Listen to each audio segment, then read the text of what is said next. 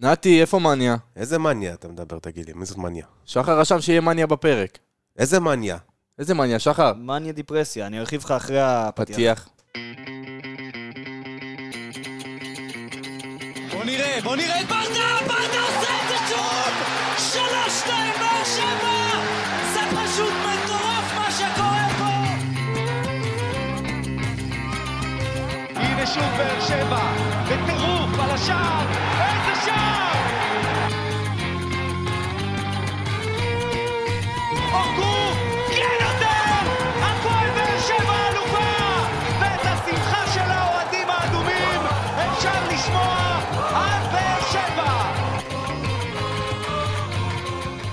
ברוכים הבאים לעוד פרק של פודקאסט האנליסטים שלנו, פה בבית קרוצ'י המאוחד והמיוחד. שלום לשחר מיכלובסקי, שלום נתנאל קרוצ'י, אני פלד ארבלי, ואנחנו ככה נתחיל את הפרק. כבר זריז, כבר ממש עכשיו ישר לעניינים. אמרנו מניה דיפרסיה, ואנחנו נדבר על זה, אבל לפני, אנחנו נזכיר לכם שהפודקאסט שלנו כמובן הוא מבית היוצר של פורמט האנליסטים של רפאל קבסה, יפה, שכמובן יש גם האנליסטים מכבי חיפה, רפואה שלמה, כן, ותחת, הרבה תחת. בסדר, רפואה בבעקוז. הרבה תחת. לשמחה וזמנים לששון. לגמרי, הפועל תל אביב. מושענה רבה. והפועל פתח תקווה. נכון. גם ביתר מולנו. ביתר, אנחנו ממש מולנו, אנחנו צופים בדבר הזה. במשחק תוך כדי התלתה? במשחק, כן. טוב, אנחנו התכנסנו, ושוב, נזכיר לכם. הפלטפורמות. פלטפורמות. כן, לקח לי כמה שניות. פייסבוק, אינסטגרם, איקס וטיקטוק שמתחזק ככה, גם הטיקטוק שלי מתחזק. מי ראה את הטיקטוק שלי? מי שלא ראה את הטיקטוק האחרון שפלד עשה, תיכנסו ותתפלו. נכון.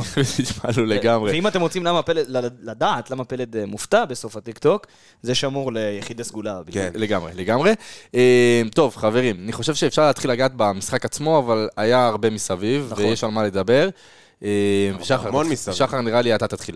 אני אתחיל? כן. תשמע, קודם כל, לפני שנצלול למקצוע, לשם המשחק שאליו התכנסנו, אני רוצה לדבר על מה שראינו בשבוע האחרון, גם אצלנו, זה לא פסח גם על הפועל באר שבע, שזו מחאת האוהדים. אני אעצור אותך ואני אגיד ש...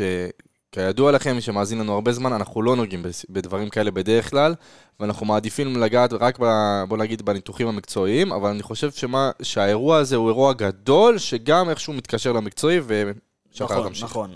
קודם כל, צריך להגיד שלמשפט שמלווה את המחאה הזו מהאירועי הדרבי, עד דרך דרבי כדורסל, ועד היציאה של ארגון אוהדים, מהמגרש, יש משפט שמתלווה לזה, והמשפט אומר, הכדורגל שייך לאוהדים, וזה נכון. זה נכון, בלי אוהדים, בלי קונים וצורכים למוצר, לא יהיה מי שיקח את המוצר. עכשיו, מצד שני, אני גם רוצה לבוא ולהגיד שזה לא רק צד אחד. יש שני צדדים למטבע. נכון. וכמו שבלי אוהדים לא יוכל להיות הדבר הזה, גם בלי שמארגן, מי שמארגן, הגופים שמארגנים, זה התאחדות ומנהלת, לא יוכל להיות הדבר הזה. עכשיו, אם אני אגע משהו אתה יודע, שטיפה קצת מחוץ למה שאנחנו אומרים, שזה מה שאנחנו עברנו, ומיד נגיע גם לארגון אוהדים שלנו, ואני הדעה האישית שלי היא שמשטרה פחות צריכה להיות מעורבת בנושאים שהם בתוך האצטדיון, ויותר צריכה לשמור על הסדר הציבורי מחוץ לאצטדיון, וזה ימנע חיכוכים מיותרים בין קהל לשוטרים, בשביל זה יש מאבטחים, זו דעתי לפחות. עכשיו, מבחינת מה שקרה עם האולטרס, אני לא שופט, כי אני באמת לא יודע מה קרה שם.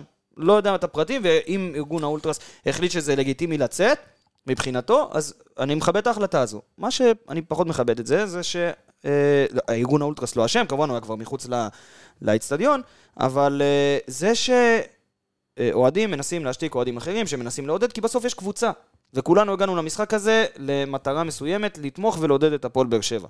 ואני לא יודע אם הייתה ירידה ביכולת, נגיע לזה גם מחצית שנייה, אני לא מקשר את זה ישירות לעידוד, ברור שהיו עוד כל מיני דברים ומקצועיים ונדבר על זה, אבל צריך לזכור שא' יש פה קבוצה שכולנו אוהבים ובאנו לתמוך בה, ב' זה באמת יחס שגורר יחס ונהיה פה כדור צמר נתי, שכולנו נצטער עליו, ועדיין אני חושב שזה די יצא מפרופורציות, אם זה שיח נגד הגורמים הארגוניים והמוסדיים יותר, ואם זה כמובן התנהגות נגד אוהדים במקרים מסוימים, ואני חושב שזה יצא מפרופורציות, ואני מה זה מקווה שיקחו את כל הבלגן הזה, יועילו לשבת ביחד ולפתור את הבעיות, כי זה פתיר.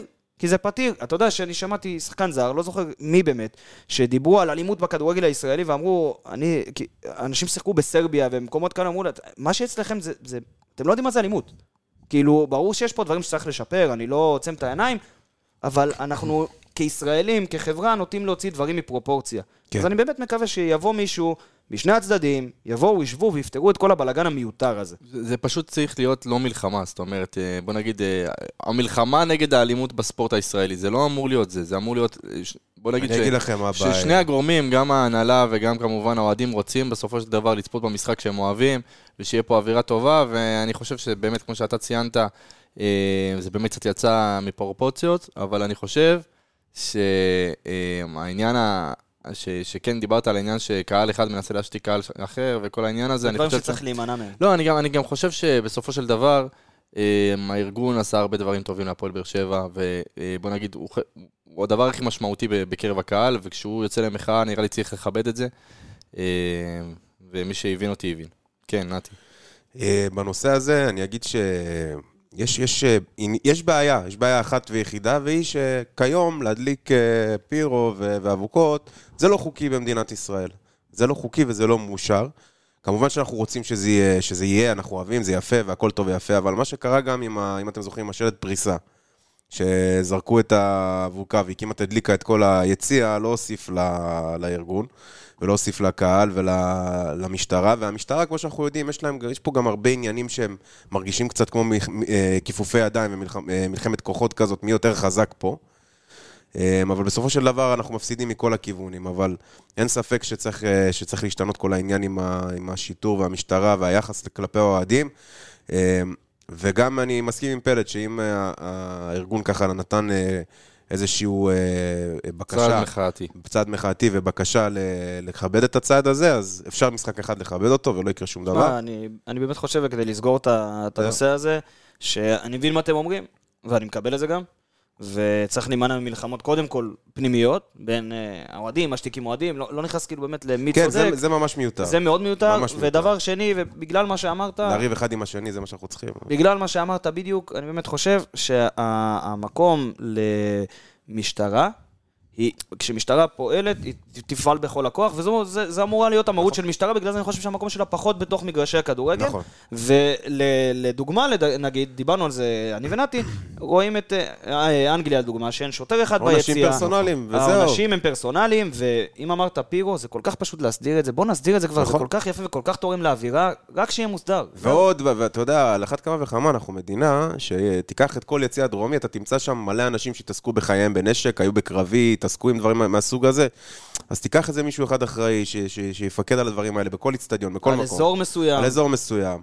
ותסדירו את זה ותגמרו את זה, אבל פה גם, יש פה בעיה גם ממשלתית וחקיקתית, מה שנקרא, כי זה לא חוקי כרגע, אז צריך לעשות עם זה משהו. צריך למצוא את הפתרון הזה, ובאמת בגלל זה אני אומר... ונקווה שנפסיק להתעסק בקקה הזה כל פעם, ונתעסק בכדורגל. ובגלל זה אפשר לעבור למקצועי. ומפה נעשה סטופ ונתקדם הלאה. כי היה משחק שבו גם ניצחנו באיזשהו אופן כלשהו. 3-0. 3-0, שזה ניצחון יפה מאוד. ניצחון שבו נגיד היינו חייבים אותו. כן. הפועל באר שבע הייתה צריכה אותו קצת לצאת מהמשבר. אפשר להגיד שהיה משבר. ואני חושב שאנחנו... אני לא אוהב להגיע... זה בדיוק כשדיברנו על המאניה דיפרסיה הזה. אני חושב שזה בדיוק הנקודה, אני לא רוצה להגיע לפרק הזה, ושנגיד, הפועל באר שבע ניצחה 3-0, ומפה הולכים לדרך חדשה. להיות עוד הפועל באר שבע זה מנעד רגשות שהוא פסיכופתי לגמרי. ננסה לגעת במשחק הזה, אבל גם, אתה יודע, ננסה להשליך קדימה, כי לא הכל היה נראה טוב, וצריך להגיד את זה, אמנם ניצחנו, אבל בואו נעשה את זה כמה שיותר מסודר, וננסה להישאר במסגרת שאנחנו יודעים להישאר בה בדרך כלל. מילה קצת לפני על המשחק, משהו, מיכלובסקי? קודם כל, למה מאניה דיפרסיה? כי מאניה דיפרסיה זה מעבר בקצרה, קיצוני בין רגשות, בין עצב לשמחה, בין מצבים. ואני חושב שההגדרה הזו מתארת את המשחק של הפועל באר שבע. כי מצד אחד, פתחת טוב, ואז לאיזה 10 דקות, ואז נרדמת לאיזה 20 דקות, והפועל ירושלים התחילה לתקוף, ואז לאיזה רבע שעה, 20 דקות, משהו כזה, פתאום פציעה של בדה שסדרה אותך, הבקעת גול יפה, אבל השיטה שלך הייתה מאוד מקובעת, ומאוד כדורים ארוכים, מאוד שבלונית, שהיה להם קל לעצור את זה, ואז גם אצלם היה פציעה של מתן חוזז, ואז הם ירדו, זאת אומרת, המשחק הזה זז בין 10 דקות רבע שעה טובה שלך, לבין 10 דקות רבע שעה לא טובות של הפועל ירושלים, פשוט פחות טובות שלך. אז בגלל זה אני לוקח את במרכאות, מניה דיפרסיה, לאותו הפועל באר שבע. אם ניגע כאילו באיך הפועל באר שבע פתחה את המשחק, אז היא פתחה אותו בסוג של 4-2-3-1 כזה, עם פוקו ואליאס בקישור בקו אחד, ומעליהם פלד חשב בהתחלה שאנחנו נראה את גיא בדש כ-10, את ספר באגף ואת גנח באגף. ואמרתי לו, אתה תראה שספר יהיה שם, וזה באמת מה שקרה. עכשיו, למה ספר היה שם לדעתי לפחות? כי סוף סוף הבינו שעם גיא בדש צריך לשחק באגף. נכון. אממה... אבל שחקן חופשי כזה, הוא נתן לו להיות כזה פרי רול. נכון, וזה בדיוק מה שאני חושב שפגע בו. כי אני חושב שעם גיא בדש צריך להיות מאוד מאוד מאוד צמודים להוראות ולקו. כן. פיזית ומנטלית. להוראות ולקו. אז אני חושב שזה מה שפגע בו, והאירוע הכי משמעותי במשחק, לדעתי לפחות, זו הפציעה של גיא בדש. ולמה? כי בכל הפרקים האחרונים שדיברנו על הפועל באר שבע ועל המשחקים, דיברנו על זה שהפועל באר שבע הייתה נראית בלגן. נכון. ודיברנו על זה שברדה הכניס יותר מדי אנשים, ופתאום מיגל ויטור בורח לך להיות חלוץ, והוא נכנס והוא יוצא. זה הגדרה, כאוס, זה מה שהיה. זה היה כאוס. כן, כל משחק. עכשיו, השיטה הכי בסיסית כיום בכדורגל, הכי מסודרת והכי בסיסית, היא 4-4-2. ברגע שגיא בדש יצא, יכולת לראות 4-4-2. זה מצחיק, כי ברגע שגיא בדש יצא, התחלת לשחק כדורגל. ובדיוק... כמה דיברנו על זה שצריך, לא צריך את השלושה האלה בקישור, את השתיים, סליחה, השתיים, שלוש, אחד הזה, וכמה רביעת קישור יכולה לעשות לנו טוב, והנה. עכשיו, למה לפעמים גם זה פגע בך? כי כשעשית את ה-4, 2, 3, 1, זה היה על הנייר 4, 2, 3, 1. אבל פתאום, כשתקפת, ראית את פוקו נשאר לבד באמצע לגמרי, ומי שהיה על תפקידה הולך ללחוץ את מניע הכדור של הקבוצה היריבה, כשאתה לא עם הכדור, או מנסה לייצר משהו מעמדה יותר קדמית, כשאתה עם הכדור, זה היה שי אליאס, כן. שלא מתאים לתפקיד. עוד פעם. ואז כשבדש נפצע, עברת לקו 2, שבאמת היה קו 2. פוקו יכול לעשות את זה אגב יפה. נכון, ואמרנו גם, אם מתקבל קו 2 איכשהו בפועל באר שבע, זה ב-4-4-2, נכון. ואז אלון אלמוג נכנס ליד אלון תורג'מן, זה גם היה נחמד לראות. זה היה נחמד, כי אלון אלמוג הוא לא חלוץ. הוא לא חלוץ, תורג'מן נכנס כמובן והצטרף לאלון אלמוג, וככה הגיע גם השער של גנח. השיטה שלך, כל המשחק, הייתה כדורים ארוכים, וכשנגיע לסטטיסטיקה גם... לא שער של גנח. סליחה, השער של ספר. סליחה. השער של ספר, גנח למה העליתי את השם שלו? כי גנח פשוט משך את אגוודיש, המגן של הפועל ירושלים, הצמיד אותו לקו, ספר מעמדת ה-10 כביכול נכנס לדבר הזה, כי ספר... ועובדים איתו על זה, זה חוזר על עצמו. אגב, גם השער במחזור הראשון נגד חדרה היה ככה, אם אתם זוכרים. נכון. כניסה בדיוק בין שחר פיבן לאגוודיש, בין מגן לבלם, בטיימינג מעולה, שבהתחלה חשבתי שהיה נבדל. שמעו, ממשיך להפתיע הבחור. ואתה רוצה, תחשב או כשנדבר עליו? נדבר עליו. נתי חם על הקונסולה. בקיצור, מחצית שנייה ראינו ירידה ביכולת, ושוב חילופים עם שחקנים שלא תרמו לך. גם לזה נגיע באחד על אחד, ואתה יכול להתחיל לרוץ. אז בואו נתחיל לרוץ. באמת לדעתי השינוי המרכזי בהרכב היה אליאסי, שכמובן מרציאנו היה עם קרע בקרסול, ברצות. לא, מתיחה? קרע. אוקיי. קרע, ולא יכל לשחק, לדעתי גם לחודש. סביבות החודש, זאת אומרת שנראיתי אליאסי גם נגד מכבי חיפה.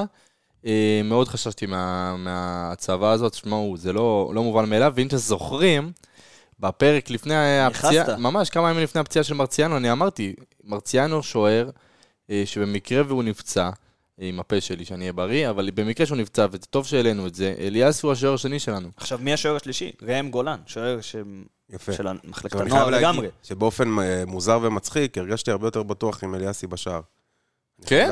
במשחק הזה, אני איתך לגמרי, ואם מדברים על המשחק הזה, אז באמת באתי אליו עם הרבה מאוד חששות, כי הבנתי ש... שוער זה מפתח. שוער זה טעות אחת וזהו, זה לא איזה שחקן שאתה יכול להחליף. יש לו משחק רגל מצוין. כן, ואליאסי באמת הפתיע לדעתי את רוב האוהדים, זאת אומרת, האוהדים באמת לא ציפו, ומה שאהבתי גם לראות בקרב הקהל, זה ישר כל זינוק שיחסית, אתה יודע, מרציאנו עושה את הזינוק הזה, אז לא ייתנו את המחיאות כפיים, וכמובן לא ירימו לו, אבל הקהל הבין את החשיבות של הביטחון לאליאסי. יש עניין של אנרגיה ומה אתה מקריא. ואני חושב שהוא קיבל במשחק הזה הרבה הרבה מאוד ביטחון, לקראת המשחק מול מכבי חיפה, שכמובן נעשה לו פרק הכנה שלם ונדבר, וכמובן ננתח מכל כיוון, אבל אני חושב שהעניין הזה של הביטחון היה מאוד מאוד חשוב לשוער הזה, כמובן רשת נקייה, אני חושב שהחששות הגיעו גם אצלי בעיקר לא אם אליאסי יהיה טוב או רע, אלא מה יקרה אם אליאסי יעשה טעות אחת שתשבור לו את הביטחון. והוא לא עשה את זה. לא, הוא עשה יפה, והוא גם נכנס למשחק הזה מפסים פשוטים, ולא הסתבך עם עצמו, ולא חיפש להיות איזה גיבור במשחק הזה, וככה הוא הכניס לעצמו את הביטחון, אבל יש לו משחק רגל שמיים והארץ ממרציאנו, שזה יתרון מעולה. לקבוצה כמונו כמובן, שמנסה להניע כדור. מאחורה. עכשיו גם קודם כל, את המסירות הקצרות שלו הוא השלים את כולן, ומסירות ארוכות, הוא השלים 5 מתוך 15, אבל מסירות ארוכות, שנתת המון מסירות ארוכות במשחק הזה, לאו דווקא תמיד תלויות, ההשלמה שלהם תלויה במוסב. זה היה חלק מתוכנית המשחק של ברדה, אני חושב, לתפוס אותם עם הכדורים הארוכים האלה. אבל אני חייב לשאול אותך משהו, נתי. אני לא חושב שזה משהו שצריך להתבסס עליו. זהו, כי הפועל באר שבע התבססה עליו במשחק הזה בעיקר, ועכשיו אני יכול לבוא ולהבין, רגע, הפועל ירושלים היא קבוצה שכן מנסה לעשות משהו בליגה הזאת, אז היא כן מנסה לבוא וללחוץ אותך, וכן מנסה לשחק בכדורגל במרכאות. ולמרות שזה לא כל כך עבד לנגדנו, ועדיין אני יכול להגיד שדיברנו על נושא הכדורים הארוכים מתחילת העונה, נגד הפועל פתח תקווה, נגד הפועל ירושלים, נגד הפועל חדרה, גם נגד ריינה, דיברנו על זה הרבה מאוד פעמים. אז השאלה היא אם במשחקים כאלה זה כחלק מאחת השיטות והכלים שאתה משתמש, אני מבין את זה. במיוחד אם יש לך את מיגל ויטור או... תשמע, שאתה עושה הכנה למשחק, יכול להיות שהוא רע צורך להשתמש בזה. השאלה אם אתה לא משתמש בזה יותר מדי ומתבסס בעיקר על זה עד עכשיו. השערים שמגיעים לך, כי הגיעו לך ממשחק שוטף כביכול, זה זה. ולא זאת אומרת, הכוונה לא ממצבים נייחים. נכון. זה מגיע משם. כמובן, שאני חושב שכרגע זה פחות או יותר הכלים הכי טובים שיש לברדה להשתמש איתם. ברגע שאומר ייכנס לרוטציה ולהרכב, אז יהיה לך יותר שחקן שהוא גם יוכל להשתמש בו כפסר, שישלח כדורי עומק, שישלח שחקנים, שיאיים מחוץ לרחבה. יותר... אז נראה לי שזה בדיוק החתיכת פאזל של חסרה, ואני חכה לראות אותו באמת במשחק. נגיד גם שאנחנו יודעים שהוא היה חולה בקורונה, כן. אז בגלל זה גם הבחורה שלו התעכבה. בריאות. מאיפה בא לך ללכת? עכשיו איזה צד? נראה לי נתחיל עם ימין. ימין? רק ימין. רק נכון. קודם כל, סטויאנוב. שוב, סטויאנוב מפחד לטעות, ולכן הוא לא עושה יותר מדי דברים שהוא יכול לעשות הרבה יותר טוב בתפקיד ה-10. לגמרי, יוני סטויאנוב לא צריך לשחק מגן, דיברנו על זה, ואני חושב שאומנם... הוא ממש מפחד. אומנם בהרכב של המשחק שראינו, היה המון שינויים לפני שהמשחקים נגד הפועל תל אביב, היה כל כך הרבה בלגן בהרכב, כל כך הרבה שחקנים שלא שיחקו בעמדות שלהם, שבאמת זה היה נראה מגוחך אפילו. עכשיו, במשחק הזה ראינו פחות מקרים כאלה. אני חושב שמהמקרים שנשארו, זה היה סטויאנוב, אונם שלא היה בעמדה שלו, אולי אליאס שהיה יותר מדי קדימה, ואילון אלמוג שאפשר להתווכח לעניין החלוץ, עוד מעט נגיע לזה. כן. בסדר? אבל אני חושב שסטויאנוב, שוב, אנחנו רואים שזה לא העמדה שלו, והוא צריך שרק 10, ואני פשוט לא רואה פתרון אחר. זה ממש ניכר שהוא מפחד לטעות. הוא מפחד לטעות, אז הוא בקושי עולה, הוא נשאר למטה, הוא עושה דברים, הוא כאילו גם לא מנסה אפילו לעשות דריבל על הקו, הוא ישר מוסר את הכדור בצורה פשוטה, כדי להתפטר מהכדור כמה שיותר מהר, ואני יכול להבין אותו. מגן זה תפקיד עם המון אחריות, ואם אתה מרגיש לא בנוח איתו, אז כמו שאנחנו רואים, זה מונע ממנו לעשות את הדברים שהוא יכול לתת ויודע, ודובר רבות, גם פה בפודקאסט, ואלף פעם, וכמו שאמרת פלד, השחקן הוא לא מגן, השאלה איזה פתרון מוצאים לזה כרגע. אין פתרון. אין פתרון לתת לניף ליטר. ניף ליטר. הוא היה בסגל? לא. לא, אני לא מצליח להבין את זה, אתה יודע.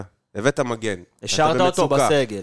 תן לו לשחק, הוא מגן ימני טבעי. מה כבר אתה יכול להפסיד? אז הוא לא יהיה טוב, תחליף אותו. נכון, כי גם ככה סטויאנוב לא מגן, אז כאילו... כן, אז תן לו. אני חושב שקודם כל, ב-20 ומשהו דקות הראשונות, עד שבדש נפצע, סטויאנוב סבל. ממש סבל. כי בדש חזר מאוד מאוד מאוד לאט, ואני מרשה לעצמי גם להכניס את בדש למשוואה, כי הוא שחק 20 דקות, והוא שחק בצד ימין, אז ככה נדבר אליו על הדרך. לאט זה בלשון המעטה. אז הוא חזר מאוד מאוד לאט, ואתה יודע מה, אני לא נכנס אפילו אם הוא איטי או לא. הפעולות שלו לחזרה היו מאוד מאוד איטיות, זה היה מתחילת המשחק עוד לפני כל הסיפור של הפציעה. נכון. הוא איטי בלי קשר. הוא איטי בלי קשר? לא, סלח לי, זה היה קצת זריקה מצידו. אני לא יודע אם זה עניין של זריקה. זה כן, אני ראיתי הרבה פעמים, ואני גם ישבתי לידך, שחר, ואני אמרתי לך, תסתכל על בדש, הוא לא עוזר לו. ראית כל כך הרבה מקרים של כמה שחקנים על סטויאנוב לבד, בלי עזרה של בדש, ואמרתי לך, תראה, בדש לא עוזר בהגנה, ואז מה שחר אמר לי, תשמע, הוא גם לא עוזר בהתקפה. אז מפה נעשה רגע קפיצה לבדש, כי הוא אין תשחק 20 דקות, אני נותן לך את הקפיצה הזאת, אתה רוצה אחר כך או עכשיו? תשמע, קודם כל אנחנו קיבלנו את קפיטה ואת גרצ'קין, שניהם על הראש של סטויאנוב, בשתיים על אחד כל הזמן, כשבארשה על המגרש. עכשיו, אני לא יכול לבוא בטענות לסטויאנוב, כי כשיש עליך כל הזמן שתיים על אחד, מה לעשות? גם אם אתה המגן הכי טוב בעולם, אתה פחות, אין מה לעשות, אתה פחות תהיה אפקטיבי, הגנתית והתקפית. אז עד שבדש יצא, אני יכול להגיד לך שלא הייתה לו כמעט ועזרה, וראית שהעזרה שציפו מנה להגיע, ציפו מנה להגיע מהבועבית, שיצא מהעמדה שלו, וציפו מנה להגיע מאליאס, או מפוקו, בעיקר מפוקו, ומה שגרם לזה שיהיה רק שחקן אחד באמצע.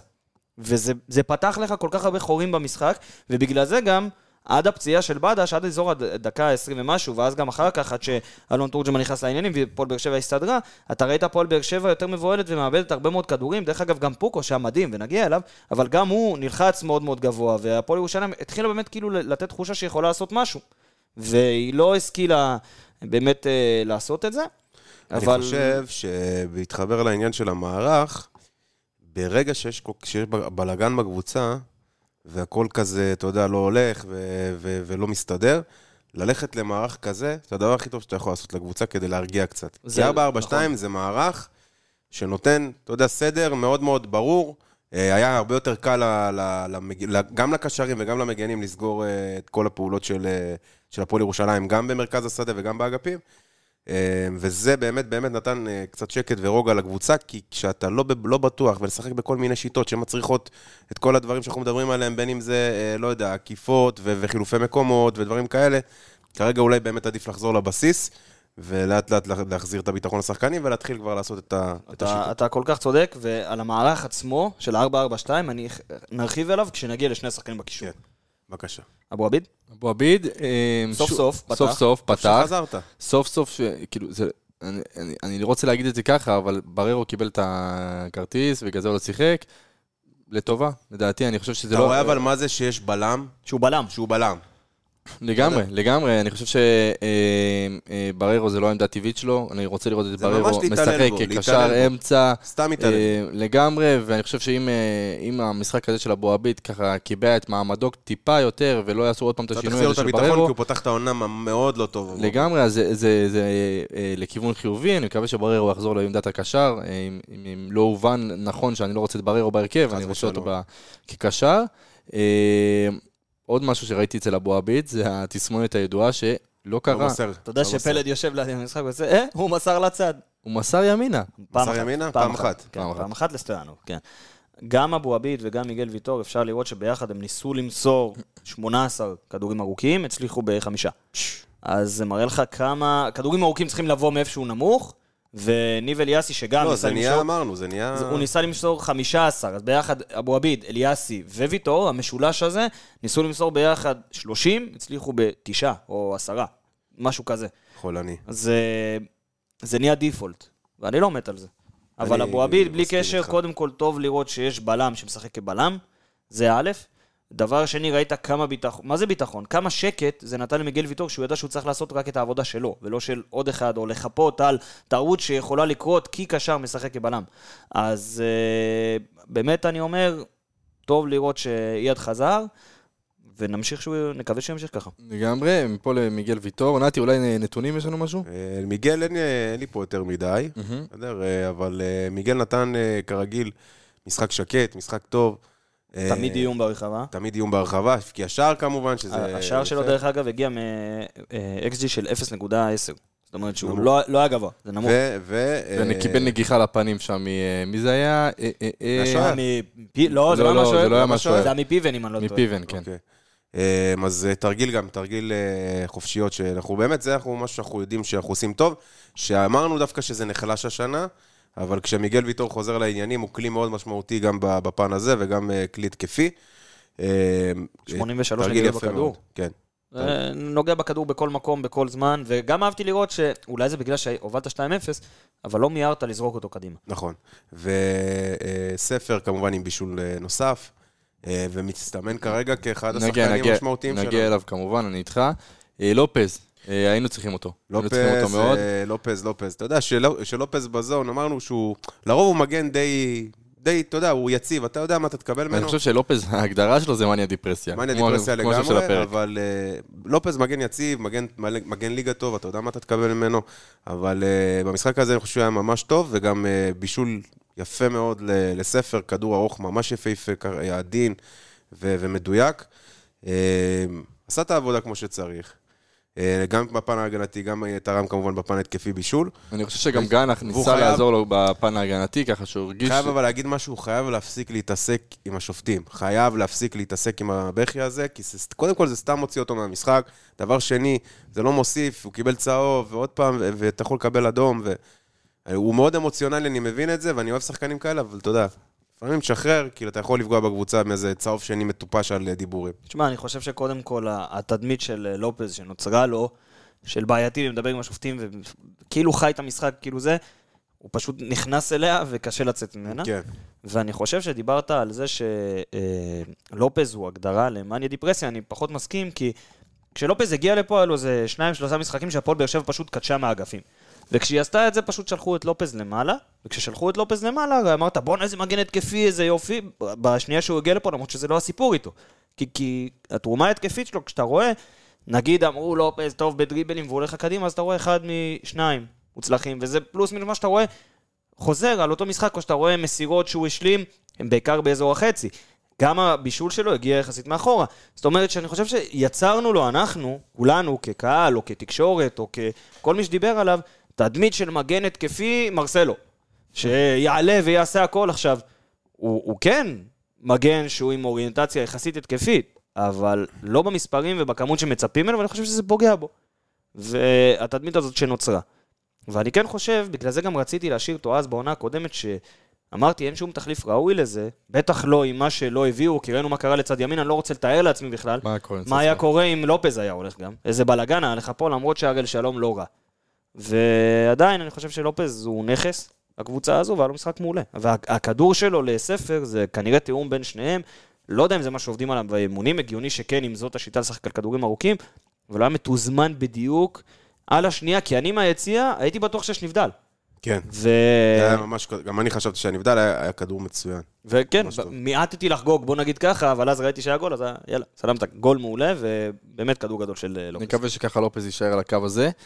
מפה נעבור לאמצע, ואני חושב שיש פה איזו סוגיה שרציתי לעלות ככה לדיון. כמובן, אנחנו ניגע רגע גם באליאס, גם בפוקו, אבל אני כן רוצה שניגע, כי אני זוכר בתקופה שהיום משחקים לדוגמה עם בררו ואליאס, אז היינו אומרים שזה לא יכול להסתדר ביחד. זאת אומרת, היית יכול לראות את גורדנה ואליאס, בררו וגורדנה. זה באמת לא מסתדר ביחד. אז השאלה אם פוקו יכול לצחק עם אליאס.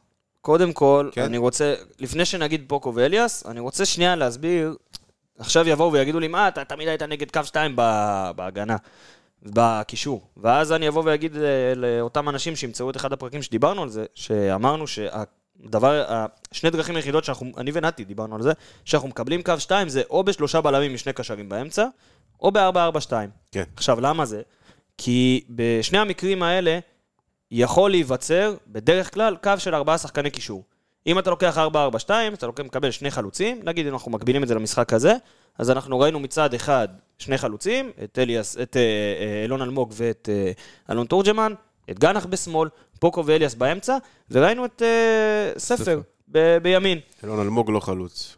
אלון אלמוג לא חלוץ, חלוץ שני עוד איכשהו אני מקבל את זה. נחזור על זה כל פעם, עוד פעם ועוד פעם. חלוץ שני דווקא איכשהו מקבל את זה, אבל ראית קו של 4. עכשיו נגיד ותוקפים מצד שמאל, אוקיי? אז אתה יודע שיש לך את גנח שם, שני הקשרים מצופפים לאמצע, ואז נוצח המצב שגנח על הקו עם המגן שלו, עוד קשר בא לעזור, עוד קשר שזה נגיד אליאס בא לעזור, ועוד פוקו מאחוריו. ועדיין יש לך את ספר שמשלים כאילו שלישיית קישור. עכשיו, אני חושב שהבסיס לכדורגל יציב ונכון הוא בשלישיית קישור מאורגנת. אם אני מקבל שלישיית קישור של אליאס פוקו וספר, צורך העניין, אני מבסוט, כי יש לי את פוקו שיהיה חצי 6, חצי 8, שזה בערך חצי 10, שזה 8. יש לי את אליאס, שיהיה השש שלי, שמשום מה נותנים לו תפקיד יותר יצירתי, אבל אני לא פחות אוהב את זה, אבל בסדר. לא, אפשר לדבר על זה. נכון, ואנחנו נדבר על זה עוד שנייה, ויש לי את ספר שנכנס לתפקיד הזה. עכשיו, אני מדבר, לא כשאתה עם הכדור, אני מדבר הגנתית. הגנתית, נהיה לך קו של 3 עם עוד שחקן קישור בקו. זאת אומרת שאתה אוטומטית יוצר יתרון מספרי באמצע, בגלל זה ב-4-4-2 זה מתאים. עכשיו, למה אני לא אוהב את זה, נגיד, ב-4-2-3-1, דיברת על אליאס ובררו, כי ב-4-2-3-1 העזרה מצד שני לא מגיעה. ב-4-2 אין לך שחקן כנף. יש לו שחקן קישור בצד ימין, או שחקן קישור בצד שמאל. ב-4-2-3-1 יש לך רק שחקן כנף ועוד 10. 10 אוטומטית, התפקיד שלו לעשות הגנה, אם הוא עושה, זה יחסית באמצע, ואז יוצא מצב שאף אחד לא עוזר לקו שניים האלה בקישור. אגב, יכול להיות לך סוג של שני שחקני כנף ב-4-4-2, אבל אז זה הופך ל-4-2-2-2. זה או, נכון, או שזה הופך ל-4-2-4. 4-2-4, כן. שזה בכלל ל-all-out attack, יעני, ללחוץ בסוני עד הסוף. אתה יודע איזה משחק אני זוכר של 4-2-4, של באר שבע, של גלנור פלט מול בני יהודה. הוא הכניס את גלנור פלט ותומר סוויסה ו... חלוץ, אחלה חלוץ. כן, כשהוא היה אצלנו, כשהוא היה ב... למרות שהיה, זוכר שהיה בחיפה, הוא בא למשחק שבאר שבע נגד מכבי, בבלומפילד. כן. לא שכחו. טוב, נפצל את זה רגע לפוקו ולאליאס. נתחיל דווקא... אתה רוצה להתחיל עם פוקו? המצטיין שלנו, אין מה לעשות. אני מעוניין, כן, אני מעוניין להגיד ולהכריז שפוקו הוא אחלה של רכש. שחקן מצוין. מה? נתונים קצת, מה אתה מחמיא לו? דוחפים לו נתונים לפנים. יש לי נתונים, אני פה עם נתונים. באתי עם נתונים מהבית. לבית שלו. באתי מוכן, אבל אני חייב להגיד, לפני הנתונים, מדובר בשחקן שעובד. שחקן מסוג שחקן. שחקן מסוג שחקן, בדיוק, שחקן מסוג שחקן שעובד על המגרש, מחויב, מאבד כדור, רץ לחטוף אותו עם המון אנרגיה, ואתה יודע, אני מקווה שזה מדבק. לגמרי, אני איתך. אם השחקנים שלנו יהיו ככה בלעת משחק כמוהו, אז אנחנו נהיה במצב טוב. אז ככה גם נשתף אתכם בפוסט שגם העלינו בעמוד שלנו על פוקו, ואנחנו כמובן נציין את הנתונים המעולים שלו. אז מבחינת יצירת מצבי הפקעה, יצר 2 מצבי הפקעה הכי הרבה בקבוצה, במגרש, לא רק בקבוצה. תיקולים 5 הכי הרבה במגרש, תיקולים מוצלחים גם 5, זאת אומרת 5 מ-5, חבר'ה, הכי הרבה במגרש. יש לו גם, הוא כמו איזה, לפעמים מסריל, כמו תמנון כזה, פתאום הוא מגיע, לוקח את הכדור משום מקום, שזה ממש יפה. כל כך פיזי גם. פיזי מאוד. 14 חילוצי כדור, חברים, זה המון וזה יפה, ו2 עירותים, שאנחנו נסביר לכם מה זה עירותים. עירותים זה כדור זה לא כיפת ברזל. לא, זה לא כיפת ברזל, ופוקו עם השיער שלו שלו, זה כיפת ברזל הראש, אבל... זה בעצם עירות, זה בעצם שנגיד לצורך העניין, הפועל ירושלים מסרה כדור, ופוקו על הדרך עצר את הכדור בדרך לשחקן אחר. זאת אומרת, יראת אותו בצורה אקטיבית, ולא חיכה עד שזה יגיע לשחקן. אז ככה לידע כללי. מעבר לזה, הכי טוב על המגרש בעיניי. משחק מעולה, יותר טוב מספר? יותר טוב מספר. בקצת, אבל יותר טוב. אני חושב שפוקו זה בינתיים מתגלה כרכש מעולה. כן. ושמעתי משהו ביציע, שמישהו פשוט אומר, אתה רואה? זה זר. כן. עכשיו, אני אומר, לפעמים, זה תודה פלט, אני אומר, זה נכון, כי פוקו נותן לך הרבה מאוד, הוא בדיוק 8, זה ההגדרה ל8, אתה מבין? זה מה שאמרנו, הוא לא 6. הוא מצד אחד מאוד מאוד ייתן לך את השקט מבחינת תיקולים מוצלחים, חילוצי כדור, הכי הרבה על המגרש, אתה יודע, ריקאברי זה 14, זה פסיכי. מיגל ויטור, שתמיד נותן לך כל כך שקט, הוא עם 11.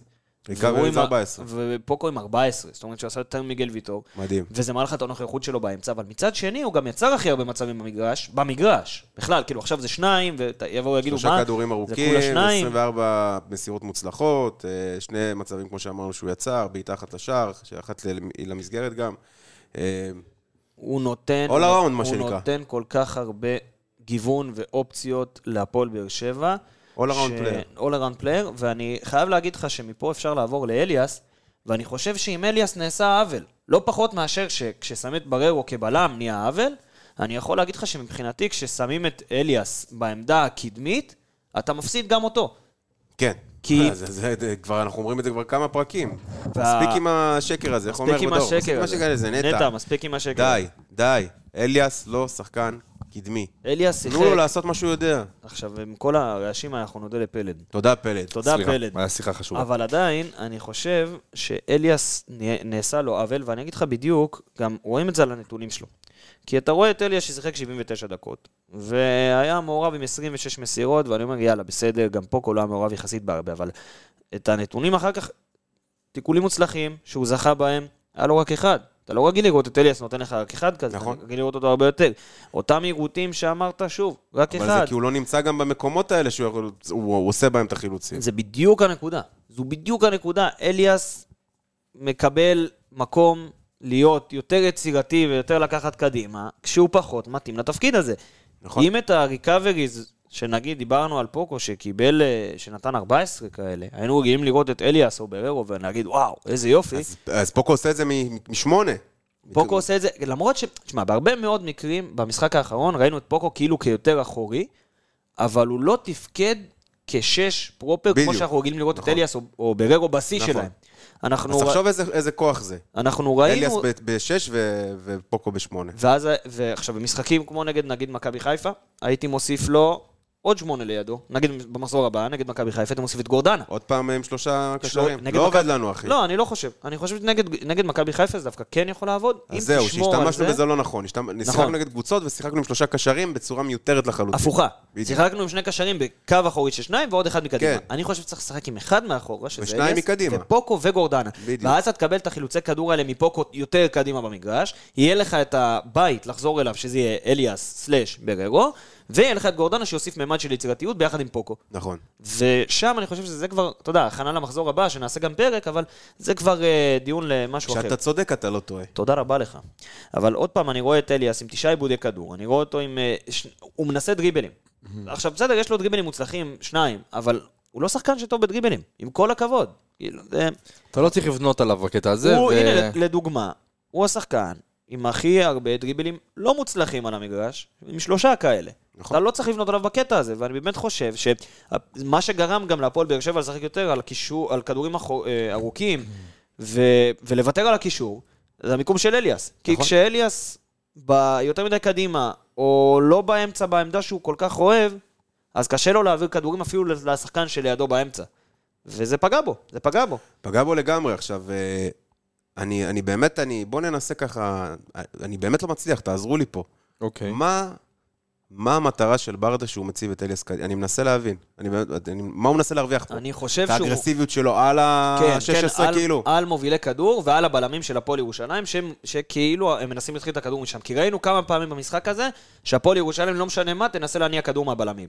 ואני חושב שהרעיון שעומד מאחורי זה, עזוב את הביצוע שהוא פחות טוב, הרעיון שעומד מאחורי זה הוא שאליאס יבוא וילחץ אותה. אני חושב שבררו יעשה את זה יותר טוב. אני אגיד לך גם למה.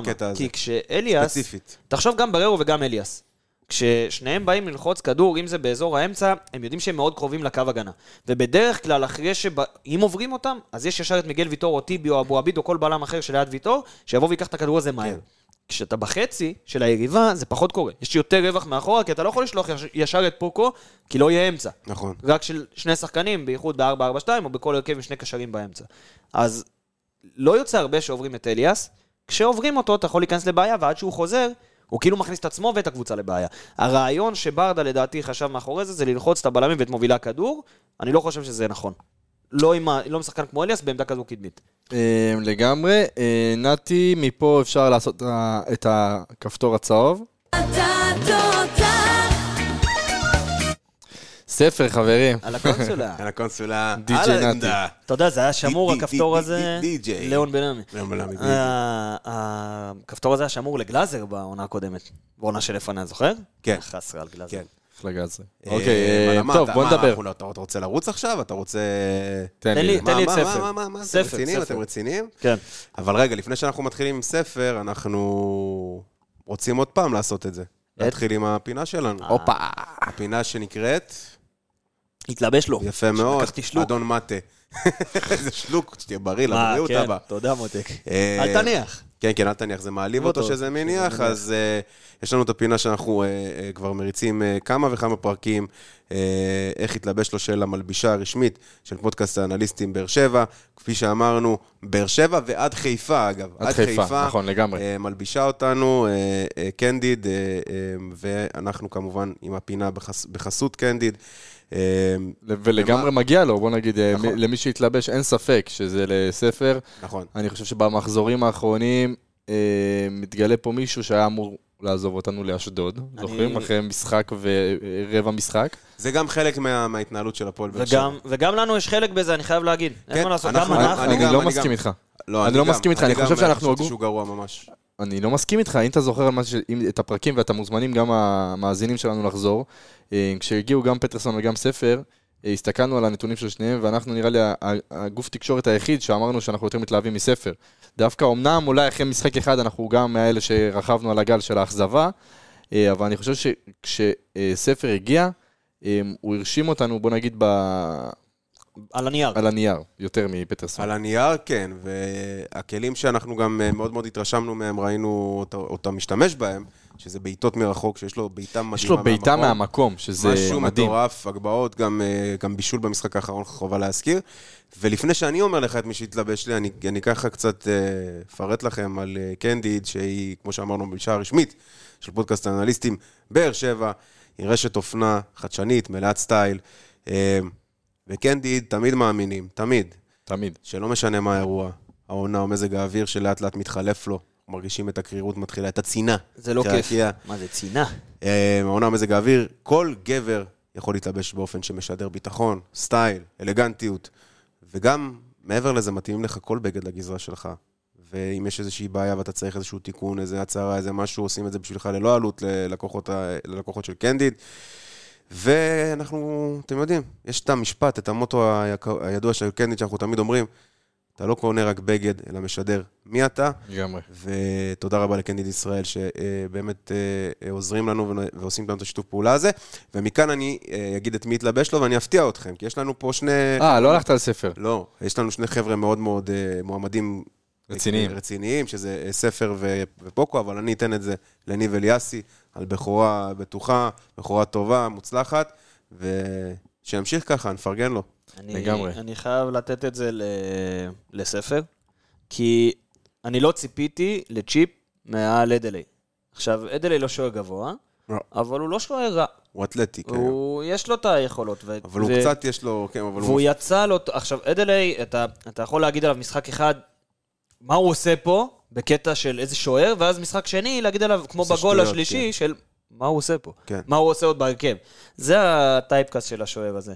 אבל אני חייב להגיד שהגול של ספר, הוא קודם כל זה התחיל בכדור מעולה של לופז, זה המשיך בתנועה של גנח, שמשכה את המגן, והשאירה את ספר מאזור ה-10, כי בדש עוד היה על המגרש, מאזור ה-10, לכיוון בין הרווח בין המגן לבלם, בין פיוון לאגוודיש, וספר בתנועה על הסנטים, על קו ההגנה, המשיך עם הכדור לקצה של רחבה, שזה מקום לא אידיאלי לביתה, מקום לא אידיאלי, ועדיין הוא זיהה יציאה לא טובה של אדלי, הקפיץ את זה מעולה, ובגלל זה אני חייב לתת את ההתלבש לו לספר. חייב לציין, מעבר ליכולת הטכנית והביתה והזה, שהוא פשוט לא מפסיק לרוץ. הוא לא מפסיק לרוץ על המגרש, המון התלהבות, המון פרשיות כזאת, אתם יודעים על מה אני מתכוון, וכמו שאמרתי לגבי פוקו, הלוואי שגם הוא ידביק את החבר'ה בפשן שלו, וזה השחקן היחידי שאני רואה בפועל באר שבע שממהר לחדש משחק, שרוצה לשחק, שרוצה להפקיע. תסתכל, הנה,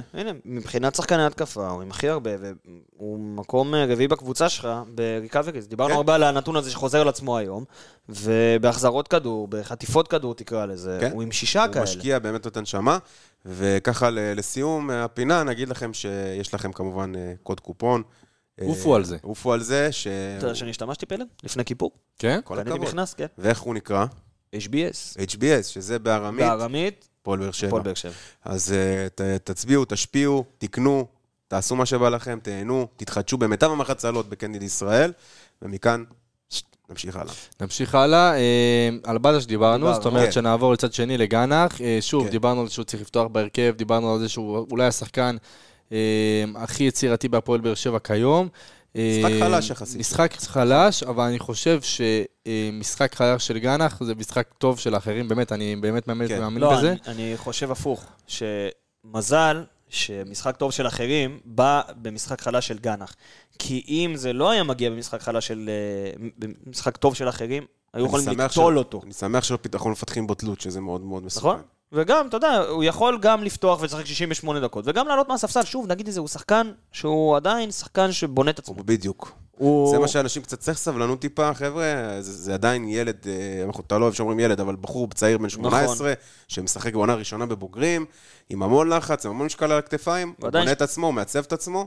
ועדיין שתי בעיטות למסגרת, שזה החבר'ה בקבוצה. שתי בעיטות למסגרת, מה שכן, שחר, אתה מכיר אותו יותר טוב ממני, אבל אני חושב שהוא צריך קצת לגוון את המשחק שלו יותר. נכון, כי למדו אותו. למדו אותו, אתה יודע, כמו שאמרנו ש... מה הכניסה לאמצע?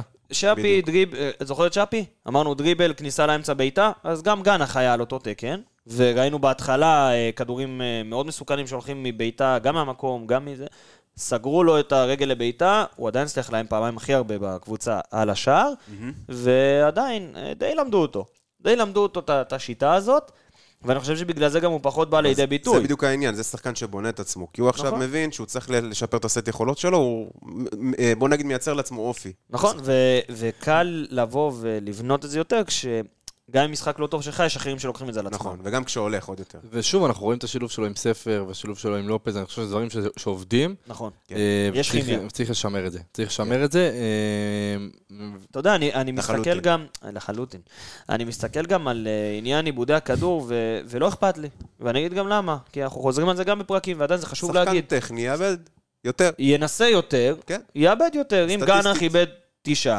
ואם זה פוקו שניסה ואיבד 12 כדורים. עכשיו זה גם, צריך לזכור, מי שקורא את הנתונים האלה, לא יודע איפה, דוחות או באתרים או לא משנה איפה, גם מסירות לא מוצלחות הופכות לאיבוד. נכון. אז זה לא רק איבוד כדור של שלומיאלי, לפעמים זה באמת, כמו שאמרת, מסירה. לפעמים שחקן באמת ניסה לתת קרוס, ואף אחד לא הגיע אליו. מסירה ארוכה, ולא הגיעו אליו. אז כשאתם רואים איבוד הכדור, קחו את זה בערבון מוגבל. נכון. משם לאילון אלמוג. כן, כן. עכשיו, אילון אלמוג, שוב נגיד את זה, אתה רוצה להגיד את זה, אתה נתי? הוא לא חלוץ. אתה חושב שהביאו אותו לפה על תקן חלוץ? כן. אמרתי את זה מהיום הראשון שהוא חתם, אני חושב, בפרק הראשון. הוא בא לפה כחלוץ. אני לא אוהב את זה. כן, אני איתך בזה, ואני גם אמרתי את זה בפרק הקודם, שאילון אלמוג לא צריך... הוא לא שיחק חלוץ, מכבי תל אביב שיחק כנף, הוא לא חלוץ. תשמע, להגיד בשני חלוצים... מה שכן, נתי ישבתי במשחק, גם שחר ישב איתנו, ישבנו ליד רן בוקר, מישהו שאני מאוד אוהב, כיף לשבת איתו באצטדיון. אחלה גבר, את האמת. כן, באמת, ואוהד אמיתי של הקבוצה. והוא אמר לי, תשמע, הפועל באר שבע במשך שנים לא מצליחה עם חלוצים. אין, תסתכלו, סטטיסטית זה לא עובד. הוא אמר, יכול להיות שהפועל באר שבע צריכה לשחק עם שחקן כזה שהוא לא חלוץ, ואולי זה כן יעבוד. אבל זה בהגדרה לא טוב, אחי. אני אגיד לך למה אני לא מסכים עם זה? כי הוא לא חלוץ. אתה מבין מה אני אומר? עכשיו, שנייה. אפשר לעשות, נגיד, פולס 9 או דברים מהסוג הזה. בסדר? נגיד, שחקן שהוא קצת יותר נסוג אחורה. נכון. סטייל סיטי כזה. כן. של פעם. שחקן בוא נגיד, הייתי יכול לעשות את זה, אתה יכול לעשות את זה, נגיד, עם עומר הזה. בסדר? שהוא יהיה התשע מדומה. אולי, למרות שעדיין לא ראינו אותו. כן, אני אומר, מבחינת מה ששמענו עליו ועשת יכולות שלו, זה יכול להיות. אבל לקחת שחקן קו קלאסי, שחקן אגף, שהוא רגיל להיות על האגף, לייצר משם ולעשות את הדריבל שלו שם, לסרוק אותו באמצע בתור חלוץ בודד, אתה מאבד אותו, אתה מאבד את כל היכולות שלו. הוא הרבה פחות מעורב במשחק. וגם אילון אלמוג הוא לא איזה פינישר גדול ממה שאני זוכר, כן? זה לא התפקיד שלו להבקיע שערים. עכשיו, אתה יודע, זה יכול לבוא טוב לפעמים בכל מיני תצורות כאלה ואחרות. לצורך העניין, בשני חלוצים, זה היה נראה יותר טוב. נכון. אתה מבין, הוא היה נראה יותר טוב, כי היה לו בעצם, הוא לא היה לבד, ופינו לו שטחים, והיה לו סבבה. היה מי שייכנס לשטח, זה לא נפל רק עליו. בדיוק. ואז הוא גם ניסה קצת, לא הלך לו, אבל בסדר. אבל בהגדרה, הפועל באר שבע, עברו פה כל כך הרבה חלוצים בשנים האחרונות, ואז אני שואל את עצמי, האם הבעיה היא בחלוצים, או בהפועל באר שבע? אני אשאל אותך, אני אגיד לך למה זה... שאלת השאלות. כן, אבל אני אגיד לך למה, אני לא יודע... אני איתך באותה אי-הבנה. כי אם היית אומר לי, אני מועדון מסודר, ששנים, מאז שאלונה ברקת קנתה את הקבוצה, אתה יודע מה, מאז ברק בכר, אפילו אני אקח את זה ככה. מאז ברק בכר יש לי אותה שיטה שאני הולך איתה, עם אותו קו של מאמנים, עם אותו קו מחשבה, וזו השיטה שלי, ווואלה, בשיטה שלי, לא הולך חלוץ.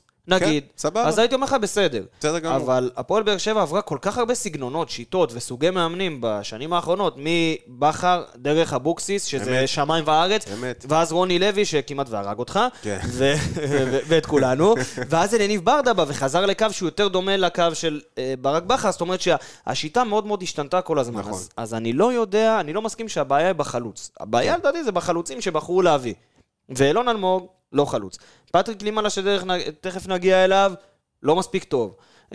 כל החלוצים האחרים שהיו לך פה, שוב אני אגיד, תורג'מן, חמד, שכטר, תורג'מן גם לא היה במשחק טוב. לא היה במשחק טוב, אבל רגע, הוא עוד בזה, אבל אני מדבר על מי שהיה פה. אם זה חמד, אני מרשה לעצמי להתייחס אליו בלשון עבר, כי אני לא רואה אותו משקם את הקריירה שלו בהפועל באר שבע, וכואב לי ששחקן כזה, עם עבר כזה, לא יכול להשתלב פה. לא יודע מה קורה בצד המקצועי, יכול להיות שלא מתאים, אבל זה כבר נושא אחר. אבל גם הוא וגם שכטר, שבא לפה על ארז דווי בקריירה שלו, וכמה שהוא היה טוב עדיין, הוא לא נתן את הסחורה, וחלוצים כמו קריו, אז אני לא יודע... קריו זה בכלל... אז אני לא יודע כמה זה הפועל באר שבע בא, כלא טוב עם חלוץ, אלא... שאני אומר, הפועל באר שבע יהיה בעיה, שלצורך העניין אתה מביא חלוצים, ואין את השחקן הזה שייתן להם את הכדורים. לצורך העניין, אני מניח ש... עם שחקן כמו ג'וסואל, לצורך העניין, קלימלה וחבריו, היו נהנים הרבה יותר. זאת אומרת, היה להם הרבה יותר הזדמנויות, עם שחקן שמפתם אותם בכדורים. כרגע מה שקורה, ואנחנו שמים לב לזה הרבה. אתה רואה את תורג'מן, אתה רואה את אלון אלמוג, לצורך העניין. הם חוזרים אחורה כל הזמן כדי לקבל כדור, ואז אתה מאבד אותם. אז אני חושב שהנה, המניה דיפרסיה, המוטיב הזה חוזר, של או שאתה מביא שחקן שמייצר הכל ועושה הכל לבד, ואז החלוצים שלך לא עובדים. אני דווקא אבל מרגיש מהמשחקים האחרונים שכן, כדורים עולים לרחבה. אני כן רואה את גן החמרים, אני כן רואה שחקנים שמרים לרחבה. ואז נכנס, וכשאתה מגביע, אז בדרך כלל אלון תורג'מן בחוץ, ואז מיגל ויטור עולה בכלל להיות חלוץ, וקלימלה לא נוגח טוב, אין לו משחק טוב. אתה מבין על מה אתה משחק? אתה משחק על משחק טוב, ראש טוב, לא של החלוץ שלך. בדיוק. טוב, נעבור לחילופים, ואפשר ככה להמשיך עם העקרון החלוצים. תורג'מן במקום בדש בדקה 26, כמובן בגלל הפציעה. וזה תרם לך לסידור הזה של ה-4-4-2. ואנחנו, אני חושב שאנחנו אומרים את זה לא מעט, שההרכב של הפועל באר שבע צריך להיות באמת את העניין הזה של תורג'מן חלוץ, גנח וספר. נכון. ראינו את זה עכשיו שונה קצת עם ספר בעמדת ה-10, אבל כעיקרון אנחנו רואים את תורג'מן בעמדת ההרכב, אנחנו אומרים את זה כל הזמן שיש חלוץ שהוא חלוץ. הוא כרגע החלוץ הכי טוב. אני חושב שאם משתלב נכון, השחקן ההולנדי-מרוקאי יכול להפוך לנו את העונה. אתה חושב שאתה תזכה לראות שילוב של אלון אלמוג, עומר ואלון תורג'מן באותו הרכב? כחלוץ שני? אני, לא, אם איך שאני מדמיין את זה, זה כאילו 4-3-3. אני שם אותו מתחת לחלוצים 10 כזה, נושק ממש לחלוצים. אתה יודע מה, אז אני... על קצה הרחבה אני זורם איתך. זה שחקן שהוא מסוכן מ-35 מטר קדימה. אני זורם איתך, ובסוף, כשנסיים את החילופים, אני רוצה לבנות הרכב לעתיד קדימה. לעתיד לבוא. אופה, יפה. פה אנחנו נתקדם. למעלה? לא. לגורדנה, שהחליף את אילון אלמוג בדקה 68. לא הורגש. לא הורגש בכלל. לא הורגש, אבל אני חושב שאפשר לדבר רגע על סיפור גורדנה. נתי צדק. אולי מפסיד את המקום שלו בהרכב? נתי צדק. פוקו בא לפה, על חשבון רואי גורדנה. כן. והפוך. רואי גורדנה, הקרדיט שלו ירד כשפוקו הגיע. אתה לא יכול, כשיש לך שחקן כל כך עם כושר כזה טוב ואינטנסיבי, בעייתי להכניס את רואי גורדנה אם אתה לא עם 3 קשרים. איפה תכניס אותו פה? נכון. זה בעיה. זה בעיה, לא בעיה, זאת אומרת, זה בעיה בכאב ראש לברדה, אבל בסופו של דבר, פוקו זה שחקן שאפשר לוותר עליו בהרכב. כרגע. לגמרי איתכם. כרגע אני לא רואה אותו את זה. נתקדם לשני שחקנים שמבחינתי אכזבות, העונה. מה זה אכזבה? אני כותל אותה מההתחלה, ותזכרו אותי. אכזבה הכי גדולה שלי. פטרסון, נתחיל עם פטרסון. אני ציפיתי להרבה. חייב להגיד, אני עשיתי את ה... נכנס דקה 68, היה לו זמן להרשים. נתי עשה תזה עליו. עשיתי עליו עבודת מחקר שכתבנו את הפוסט, וראיתי סרטונים, וראיתי ביצועים, ותעליתי תקוות מאוד גדולות בשחקן הזה. לא עכשיו אגיד לך שחשבתי שזה וואקמה, אבל מרבה ניסיון, שיחק בליגות לא רעות בכלל. לא מבוגר. דריבל טוב, יודע להפקיע, וזה מה שהיה חסר לנו גם שנה שעברה, המספרים האלה מהשחקני הגף שלנו, והוא לא מתרומם, וזה לא רק שהוא לא מתרומם, כל פעולה הכי פשוטה לא מצליחה לו. מדריבל ועד פסים ועד זה, נכנס, ישר גם עשה צהוב, עם פעול כזה מטופש, והוא צריך לעשות אחד משני הדברים בעיניי, להתחיל לשחק יותר פשוט, להכניס את עצמו לעניינים, ולהתחיל להביא קבלות, כי בקצב הזה זה נראה שחקן שלא יחזיק פה. עוד שחקן שהפעם... הוא נראה ממש רע. כן, נתחרה בזה. שחקן שהביא זה קבלה. קבלה או שתיים? מה, להחזרים? לא, נשמע, הפקיע בסוף של דבר. כן, אפשר להתווכח על הגול, ובסדר. אבל הוא נרשם כגול שלו. אבל זה נרשם לגול שלו. אמרנו אלון אלמוג שהוא לא חלוץ. סופר לא חלוץ. שהוא לא חלוץ. הוא לא חלוץ גם. אני אגיד לך מה, אני חושב גם שהפועל באר שבע... יש לי הרגשה שבכל המשחקים, כשהיו העונה שני חלוצים בהגדרה שלהם, ביחד, אתה שיחקת דווקא הכי הפוך מאיך שאתה צריך לשחק עם שני חלוצים. זאת אומרת שנגיד, וקלימה לעדיין חלוץ בהגדרה שלו כלפי הסגל, כששיחקת איתו עם אלון תורג'מן, תמיד הכדורים איכשהו לא הלכו לרחבה. נכון. ונגיד שבגול של קלימלה, הכדור כן הלך לרחבה, אבל זה הלך בחאווה. אז זהו, זה נגיד משהו אחד שפטרסון עשה טוב, הוא באמת עשה את ההגבהה הזאת לרחבה. וזהו. ובגלל זה אני אמרתי לעצמי אחרי ההגבהה הזאת, שיכול להיות שפטרסון יהיה אולי יותר טוב בצד ימין. כרגע. כי שם הוא יותר יעשה את הגבהות ולא יעשה דריבלים. יכול להיות. אבל תסכים איתי שהפועל באר שבע באמת שאתה דווקא עם שני חלוצים על הדשא, אתה פחות מרגיש שאתה משחקים חלוצים. זה הקטע, גם במקרה הזה. יוצאים מהרחבה החוצה כדי לגעת בכדור, כי הם לא מקבלים כדורים, זאת הבעיה. בגלל זה אני אומר, אי אפשר לבוא בטענות לחלוצים שלא מקבלים כדורים, ולהגיד שהם לא טובים. אז... לא יודע, אני... לא יודע. צריך לשבת על זה יותר, לתחת זה יותר לעומק. טוב, התגעגענו. זהו, לא? התגעגענו מאוד מאוד. מי חוזר אלינו? מי חוזר? רותם חתואל, חברים. חזר אלינו, נכנס למשחק בדקה 79, קיבל את 10 דקות שלו, אפילו קצת יותר. הוא חלוד מאוד. מאוד מאוד מאוד, גם רואים את זה. אין בעיה, שמה, שחקן חוזר מפציעה של... וזהו, זה הקטע, הוא צריך להיכנס לעניינים, הוא מאוד כבד. אם אנחנו נקבל מרותם חתואל חצי, ממה שהוא הביא לנו בעונה הקודמת, אני חושב שזה מעל ומעבר. לא מסכים? לא מסכים? לא מסכים. אני חושב שרותם חתואל בעונה הקודמת העלה את רף הציפיות ממנו, ואני חושב שבאמת... אתה אומר שצריך לקבל ממנו יותר. עכשיו, אני באמת חושב שא', עד שהוא נפצע, צריך לזכור, הוא שיחק הרבה זמן עם פציעה. נכון. אז בגלל זה היכולת שלו גם ידע, וידענו את זה בדיעבד, אז שפטנו אותו, לדעתי, לחומרה מדי, ובדיעבד אני אומר, אולי היינו צריכים, אם היינו יודעים שיש פציעה, היינו שופטים אותו פחות חמור. נכון. ואולי גם אולי צריך לשחק עם פציעה, כי אולי הוא לא מפסיד את כל הזמן הזה עד עכשיו, אולי קצת פחות. אז אני חושב שרותם חתואל היה בגרף עלייה עד הפציעה הזו, ואני חושב שהוא... לא, הפציעה מאוד מאוד השפיעה לו על היכולת, זה אין ספק, רואים. השפיעה לו על היכולת. ונקווה שהוא... ואני חושב שהוא יכול וצריך לתת, אם לא יותר, את אותה כמות שערים כמו בעונה שעברה. מוסיף לך גם גיוון, עוד איזה שחקן לחילוף. עוד שחקן יצירתי. זה לא עניין של יצירתי. זה כן. שחקן שהולך דוף לשער. זה מה שאני צריך. לא רוצה את רותם חתואל שייצר לי... יש לנו יותר מדי שחקנים של רוחב. אנחנו שחקנים כאלה באמת ש... לא רוצה את רותם חתואל שילך להיות בדריבל או ינסה לייצר. אני רוצה שחקן שילך דוף לשער. זה מה שאני רוצה. זה מה שאני רוצה. טוב, ביקשת לעשות הרכב? כן, כן, נתי, תקשיב. קודם כל חוליית הגנה, תישאר אותה חוליית הגנה, לופס ויטור, אבו עביד, וכרגע, אני הולך כרגע על 4-3-3, זהו, 4-3-3 עם טוויסט. בדרך כלל, חוליית הגנה נגיד 4, בדרך כלל שאתה אומר 4-2-3-1, אז אתה אומר 2-6 ו-1-10. אני רוצה לקחת אותך פלשבק לעונות אליפות.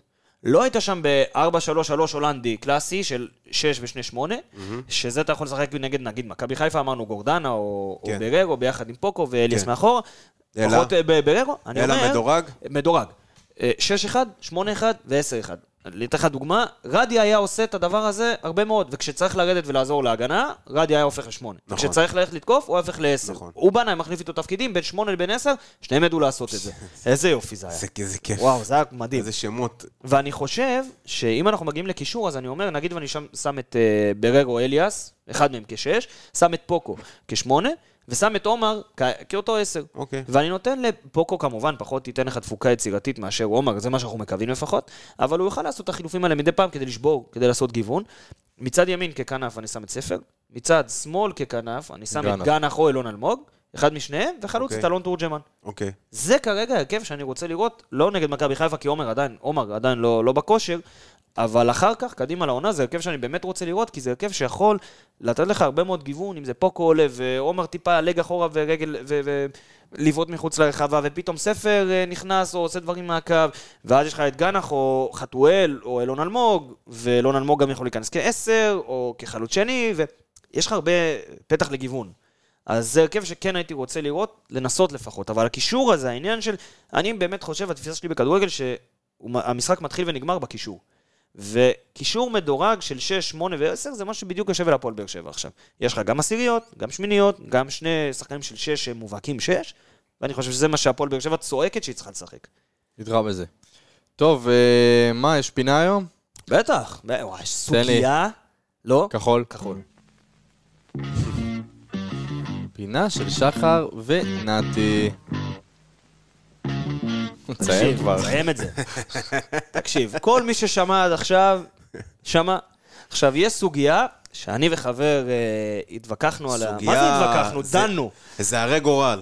הרת גורל, סוגיה הרת גורל שדנו בה אני ועוד חבר בעבודה, באמת דיון של איזה שעה, הגבנו גורמים מבחוץ וגורמים מבפנים, ואפילו נתי היה מעורב בזה. גורמים מדיניים, הכל. הכל, הכל. אתה יודע, גם שיחות מגורמים לא רשמיים. אתה יודע, דברים ברומו של עולם. אוקיי. עכשיו, אני מתנצל אם זה יפגע במישהו. מקורבים, הכל.